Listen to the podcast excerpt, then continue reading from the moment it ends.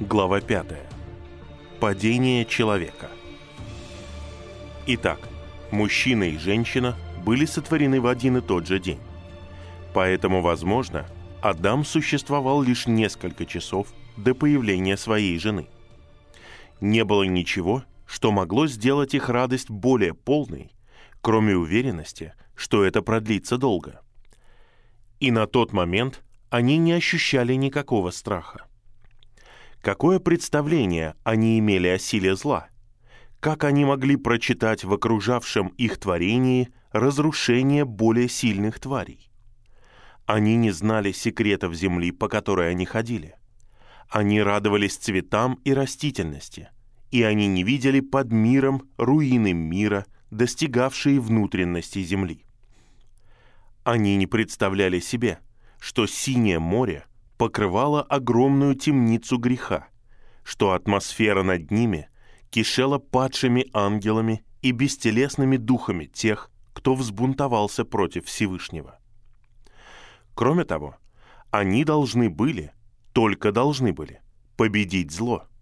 Скоро они должны были ощутить значение ужасного слова «смерть», которое произнес их Творец, почувствовать ужасы его гнева, опустошение руин, кошмары растления.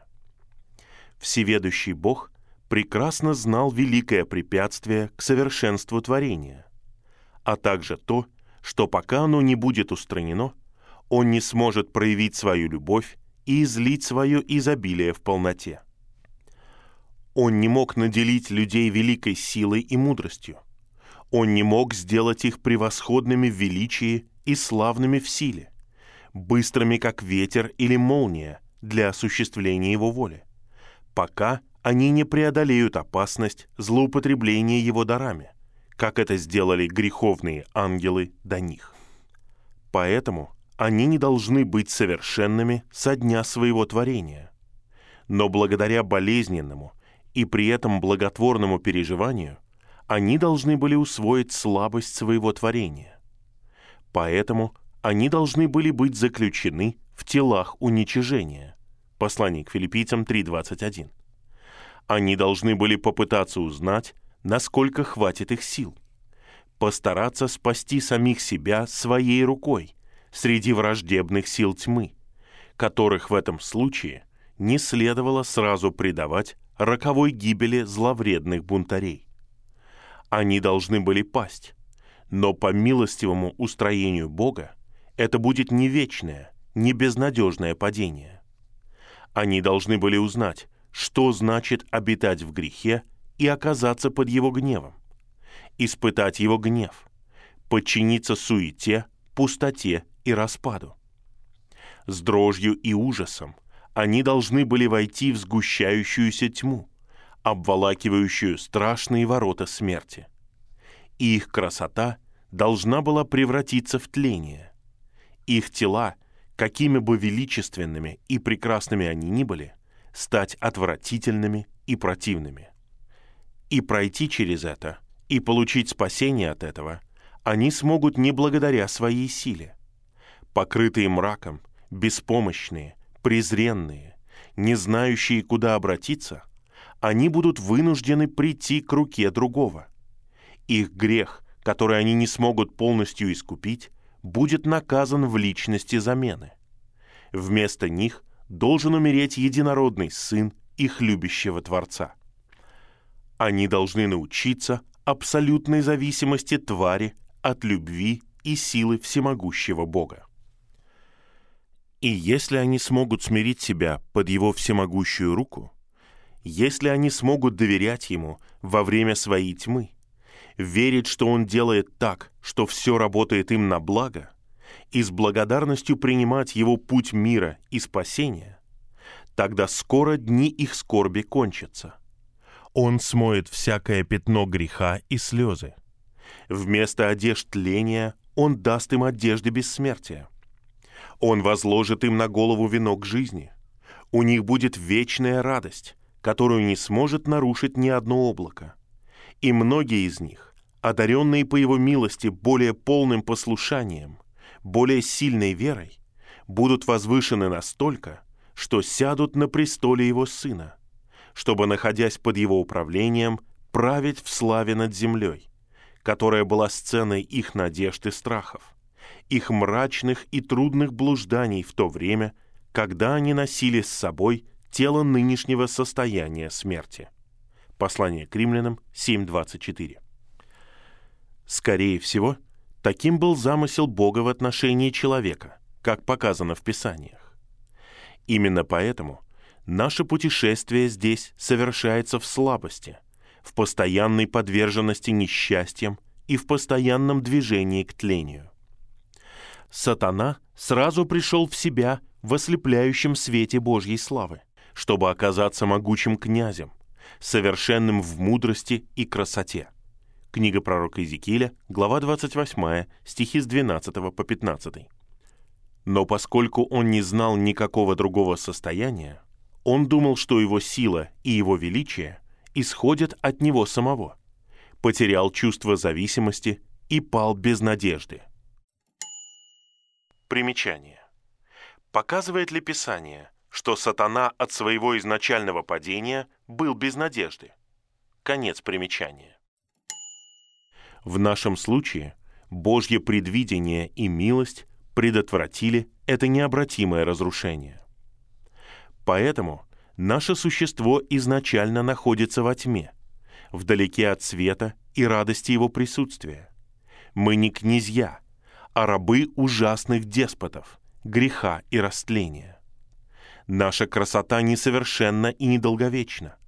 Наша мудрость неразумна наши замыслы постоянно разрушаются. Наши тела начинают разрушаться со дня нашего рождения. Но есть рука, которая протянута нам, чтобы вести нас через ночь. И если мы возьмемся за нее, оставив свои идеи о правильном пути, она поведет нас по пути, неровному, трудному и полному опасности пути, который в конечном итоге – благополучно приведет нас в дом нашего Отца. И когда это тленное облечется в нетление, и это смертное облечется в бессмертие, когда после того, как мы имели образ земного, мы также будем иметь образ небесного, когда мы обретем покой уже не в надежде, а в изобильном и неприходящем удовлетворении после того, как мы проснемся в подобии Бога. Тогда, наконец, мы достигнем цели нашего существа, положения, для которого мы были сотворены. Нет, которому мы были предназначены до основания мира. Тогда мы поймем, почему Он повелел нам считать себя странниками и пришельцами на земле. Тогда мы почувствуем, что Он имел в виду, когда сказал нам, что, будучи в плоти, мы находимся в состоянии смерти – и что наша истинная жизнь скрыта с Христом в Боге. Послание к римлянам 7.24, послание к Колосинам 3.3. В этом случае, когда нашему взору откроется небесное сокровище, мы поймем во всей полноте его серьезные слова. «И если в чужом вы не были верны, кто даст вам ваше?» Евангелие от Луки 16.12. После того, как мы прошли через тьму и опасности к Богу, у нас не будет никакого желания снова оказаться во тьме. Оглядываясь назад, у нас не будет искушения подумать, что наша слава и красота является нашей неотъемлемой частью. Мы не только узнаем на основании ужасного опыта, что значит быть существами зависимости, но и все наше существо будет пропитано горящей и неугасающей любовью к нашему Творцу. Ибо даже в этой жизни насколько велика Его милость. Но когда однажды мы окажемся в безопасности в раю Божьем, свободные от нападок мира, плоти и дьявола, первый взгляд назад на опасности, которых мы избежали, скорее всего подействует на нас с большей силой, чем весь путь дисциплинирования через который мы до этого прошли. Тогда мы увидим опасное скопление греха, поймем его ужасную природу и поразимся любви, которая терпела нас, когда мы день за днем повторяли и умножали преступления. мы оглянемся на многие тысячи опасностей, от которых мы были избавлены, и поймем, что мы догадывались лишь о некоторых из них. Мы увидим отвратительные и бесчисленные силы тьмы, от чьей злой власти нас защищали много лет, и от которых мы были избавлены кем-то более могущественным, чем они. Мы увидим яму, приготовленную для них, в которую должны были попасть и мы, если бы не был уплачен выкуп, драгоценнейшая кровь Господа Иисуса. Когда мы отвернемся от этих темных и болезненных картин, при этом нас от смерти отделял один шаг — к светлой улыбке примирившегося с нами Бога, к славе, данной нам, к золотому городу, приготовленному для нашего обитания, к вечности, постоянно углубляющейся радости перед нами, после того, как мы будем избавлены от гордости и своей воли, и будем захвачены скромной признательностью, разве не воскликнем мы с силой любви и посвящением, неизвестным этому миру? Благословение и честь, и слава, и сила да будут тому, кто сидит на престоле, и Агнцу во веки веков. Такими мыслями мы должны утешать друг друга, когда мы оказываемся в печали и трудности во время нынешнего краткого времени испытаний. Теперь мы должны вернуться к Адаму и Еве, которых мы оставили в невинности наслаждаться удовольствиями, приготовленными для них Богом но время их счастья было кратким, ибо силы тьмы уже готовили роковую ловушку. И, возможно, к их низкой цели их подталкивала не только их чистая злоба и желание противостоять Богу в любое удобное время, но и желание продлить их собственное царствование. Поскольку они знали, что являются бунтарями, скорее всего, они прекрасно осознавали, что Всемогущий не хотел – чтобы безгрешный человек подчинялся им, и что в Адаме он воздвигает семя, которое не просто наполнит землю, но и завладеет воздухом. Поэтому мы легко можем понять их беспокойство и желание, по крайней мере, отсрочить Божье решение, сведя новое творение до своего уровня греха и разрушения. И, возможно, они знали на собственном опыте, что результатом будет отсрочка на долгие годы, во время которой Всевышний даст своим тварям время на покаяние и восстановление. План сатаны показал, что Бог еще не лишил его принадлежащей ему мудрости. Но сейчас, в результате его падения, из благородной силы князя Всевышнего эта мудрость превратилась в коварство обманчивого интригана.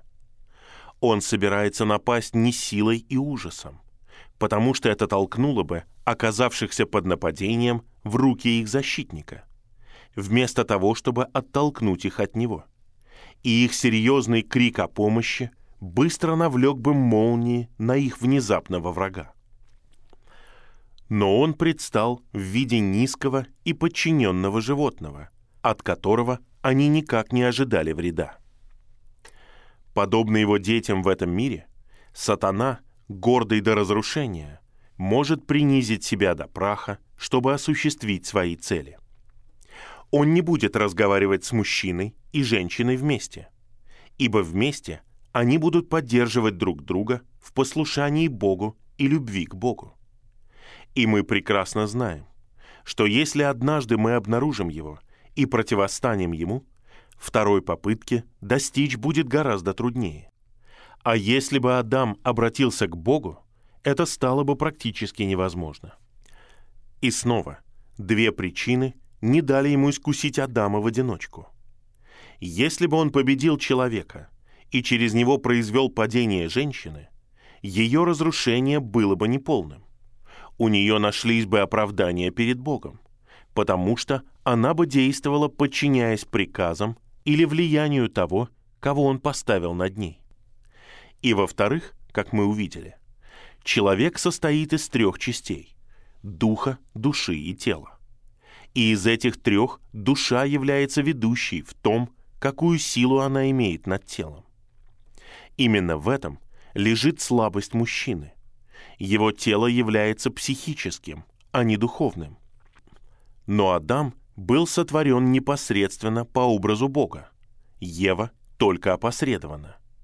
И поскольку мужчина был несовершенным образом из-за доминирования его души, этот недостаток естественным образом увеличился в женщине, которая, будучи более подвержена внешней форме и красоте, из всех эмоций более соединена с чувством и самосознанием. Следовательно, влияние ее духа пропорционально уменьшилось. Поэтому сатана выбрал ее как лучший объект для его первого нападения. Имея такие мысли, силы тьмы или наблюдали за тем, когда Адам будет отсутствовать, или, возможно, посредством таинственной силы, которую мы часто не можем объяснить, увели его от его жены. И когда она осталась одна, увлекли ее вглубь сада, к дереву посреди его.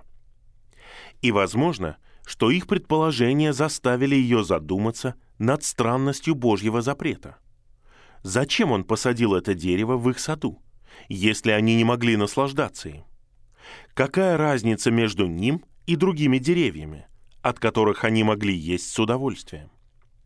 И затем – Возможно, глупое любопытство побудило ее исследовать запретный объект, чтобы посмотреть, сможет ли она увидеть, что в нем особенного. Но как бы это ни произошло, она была увлечена к роковому месту и тем самым дала возможность дьяволу. Мы должны изо всех сил избегать всего запрещенного, никогда не искушать Бога, касаясь запретного без надобности или в результате любопытства, или по любому другому поводу. Если бы Ева не подходила близко к дереву, она бы никогда не бросила на него того взгляда, который разрушил ее и мир. И сколько ее потомков навлекли на себя горе таким же образом, задерживаясь на границе недозволенного, внимательно исследуя, желая узнать получше то, что, как они знают, является злом. В то время как Ева стояла рядом с деревом, змей приблизился к ней и заговорил с ней. Тот факт, что она не удивилась такому явлению, скорее всего указывает на существование разумной связи между человеком и низшими тварями до падения. Но, разумеется, мы не должны думать о змее как об отталкивающем и ядовитом присмыкающемся, которому мы сейчас ощущаем инстинктивную антипатию. Тогда он еще не находился под проклятием. Напротив, он стоял прямо. Он был самым мудрым и, возможно, самым красивым из всех полевых зверей. Интересен тот факт, что в примечательной скульптуре, самом старом, дошедшем до нас изображении падения, которая была найдена в храме Осириса в Филе, Ева дает плод Адаму, между ними находится дерево, и змей стоит в прямом положении. Возможно, он поддерживал себя при помощи крыльев. И выражение «летучий» относится к сарафу или огненным существам в отрывке из книги пророка Исаи. Книга пророка Исаи 14.29. В то время эта тварь не имела яда, скорее всего, имела крылья а его чешуя сверкала на солнце, как полированное золото. При этом, возможно, Ева считала его самым мудрым и самым общительным из всех животных. Таким образом, во всех отношениях он наиболее подходил для того, чтобы угодить ее глазу и привлечь ее внимание. Она даже не представляла себе, что за красивой и внешне невинной формой скрывался сильный враг – так же как ученики не представляли себе, что злейший враг их господина сидел за трапезой с ними в теле Иуда Искариота.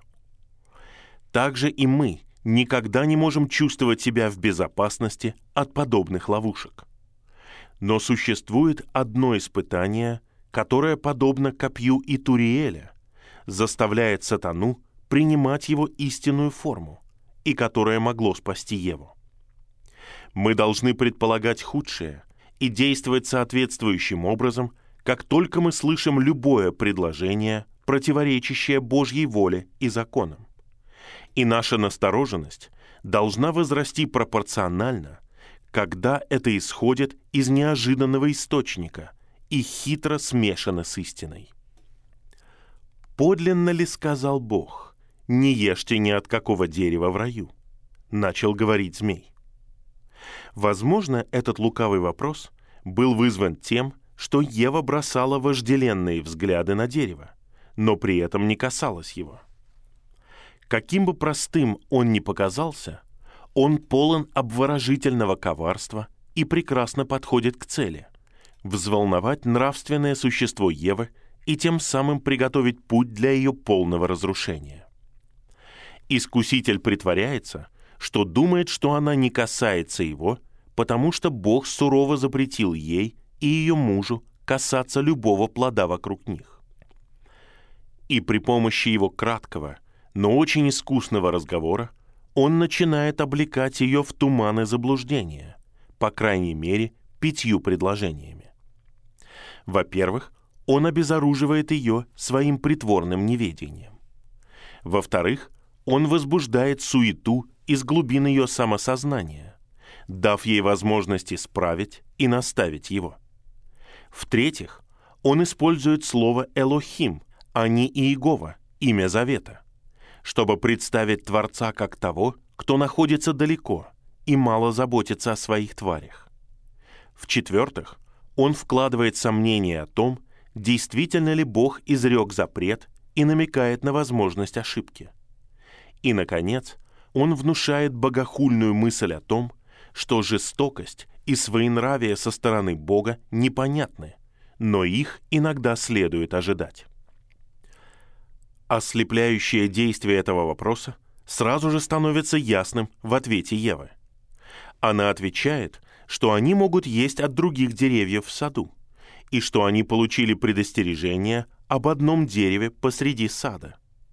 Только о нем Бог сказал, не ешьте их и не прикасайтесь к ним, чтобы вам не умереть.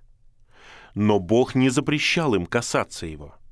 И поэтому в преувеличении этой добавленной фразы мы как бы видим тайное недовольство и стремление сделать заповедь всемогущего как можно более трудной. Но это не все. Она не только усугубляет строгость закона, но и ослабляет наказание. Бог сказал, смертью умрешь, а она переделала это, чтобы вам не умереть. Сомнение уже сработало в ее разуме. Сейчас она была готова услышать то, как истина Божья будет открыто отвергнута. И снова она следует за сатаной во тьму и говорит о своем Творце и Благодетеле как Элохиме, силе, которая является могущественной, но туманной, далекой и практически неизвестной для людей, а не о Иегове, Боге в завете с ее мужем и ей самой. Сатана хотел изгнать из ее сердца все мысли о близком и связанном с ними Богом, и она принимает его предложение и взаимодействует с ним. Образ Иеговы быстро исчезал из ее разума, и его место начали занимать ее «я» и грех. Анализ ее мыслей является серьезным предостережением для ее потомков, для отпрысков, идущих по ее печальному пути. Как часто, когда мы ясно знаем прямую заповедь Бога, которой мы не хотим слушаться, мы испытываем искушение преувеличить ее величие и неудобство, пока, наконец, в результате постоянной игры злого воображения мы практически приходим к решению, что ее исполнить невозможно – в то же самое время мы стремимся уменьшить ее значение и наказание, которое наступит, если мы пренебрежем ей, не понимая, что когда мы осуществляем свою волю в противоположность воле Божьей, Его Святой Дух постепенно отходит от нас, и что наше осознание Бога, или, как мы часто называем его, религиозное чувство, становится все слабее и слабее.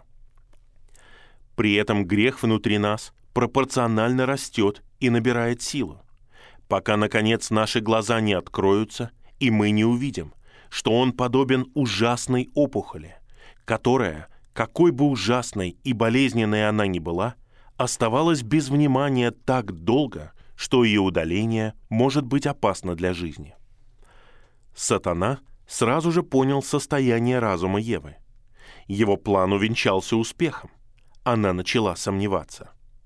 Он продолжил свою атаку, используя дерзкую ложь вперемешку с истиной. Все зашло так далеко, но это представляет сатанинский образ мыслей. И поэтому женщина начала упускать главное и толковать его слова согласно своей нарастающей суете. «Нет, не умрете», — сказал лжец вначале, осмелившись тем самым противопоставить свое утверждение всемогущему. И Ева поверила ему. Поверила этому полевому зверю, которым она считала его, а не великому Творцу всего.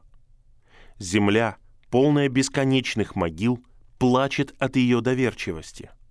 Океан, волны которого перекатываются над костями бесчисленного множества, лежащих среди их незамеченных сокровищ, стонет в ответ. И ад, обширные пределы которого ежедневно пополняются бестелесными духами людей, решительно провозглашают, что Бог истинен. Но знает Бог, продолжал искуситель, что в день, в который вы вкусите их, откроются глаза ваши, и вы будете как Бог. Ибо так нужно переводить «знающий добро и зло». И Иегова действительно знал это. Но почему Еве не пришло в голову, что он должен был знать больше? Что открытие их глаз не добавит ничего к их счастью, а станет вредным и разрушительным? Разве не могла она на мгновение представить ужасную ответственность, которую подразумевает знание зла, и благословить Господа, сохранившего ее от подобных опасностей? Почему она – по крайней мере, не могла поверить тому, кто сотворил ее, и из чьих рук в то время она получала только добро, и с ужасом отвернуться от богохульной нечистоты, которая предлагала ей возможность подняться до его высоты. Но она не могла, поскольку была обманута. Ее разум был извращен желанием. Видение самовозвышения одурманило ее – в суждении сатаны не было ошибки. Он нашел самое слабое место, когда он воззвал к ее суете и предложил ей идею стать Богом. Разве готовность, с которой она приняла эту дерзкую мысль, не показывает, насколько нам необходимо наше нынешнее состояние немощи? Разве это не объясняет тот факт, что сокрушенное и смиренное сердце это первое незаменимое условие для входа в Царство Небес. Евангелие от Матфея 5.3. Разве мы не ощущаем постоянно и в себе, и в других работу этого чувства, на котором сатана играл в случае с нашим первым родителем? Разве это не проявляется в своеволии, решимости, чтобы нам подчинялись как Богу вместо смирения? Разве это не очевидно из нашей гордости и тщеславия, которые появляются в результате рождения, способности, красоты, богатства или любого другого источника. Разве это не прослеживается в безграничной самоуверенности, которая выставляет свою мудрость и мнение как единственное, на что нужно обращать внимание, и ожидает, что все примут это с благодарностью и доверием? И, возможно, худший аспект этого виден в самодовольстве – с которым люди слушают упреки и исправления, вполне заслуженные ими самими и применяемые ими только к другим. Теперь Ева, увлеченная новым возникшим в ней чувством, повернулась и посмотрела на дерево, а сатана привлек ее тремя искушениями, которые он с тех пор использовал для разрушения человеческого рода. Похоть плоти, похоть очей и гордость житейскую. Она увидела, что дерево было хорошо для пищи. Это была похоть плоти и соответствовала искушению Господа превратить камни в хлеб. Но здесь мы видим совершенно другие обстоятельства и результат. Ева была окружена изобилием. Ей принадлежало каждое дерево в саду. но она бросает жадный взгляд на то, что не было дано ей. Ее гордость и своеволие сделали его более желанным, чем все остальное. Господь был посреди пустыни и ослабел от голода. Но он не нарушал границ своего человечества, а покорно ждал, пока его отец не пошлет избавление.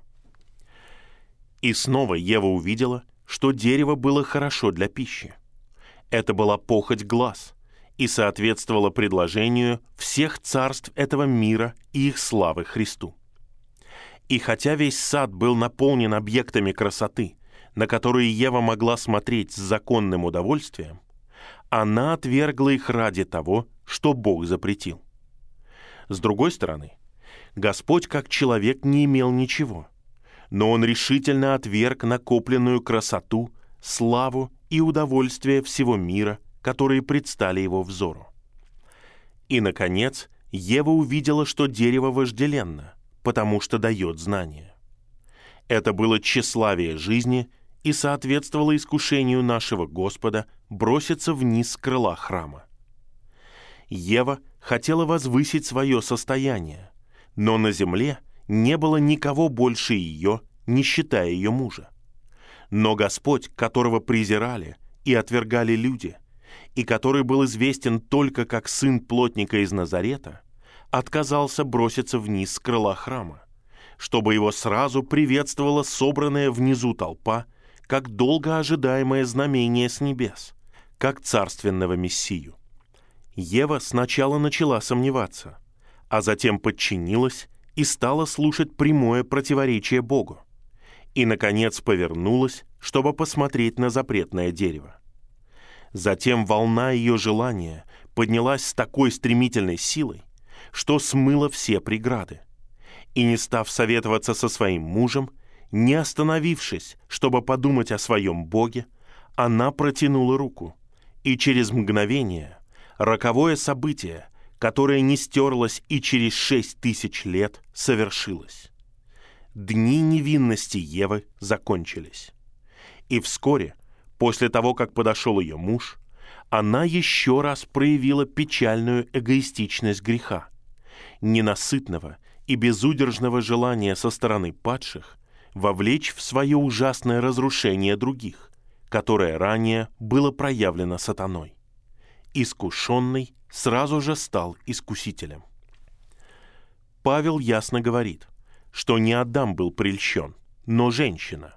Первое послание к Тимофею 2.14. Когда сатана объяснил ей качество плода, она сразу же признала, что единственное возможное объяснение Божьему запрету состояла в том, что он или нелюбезный, или боится соперников. Но Адам, наверное, видел и нечистоту, и полную глупость таких представлений. Он знал, что заповедь, несомненно, была дана в Божьей мудрости для их блага.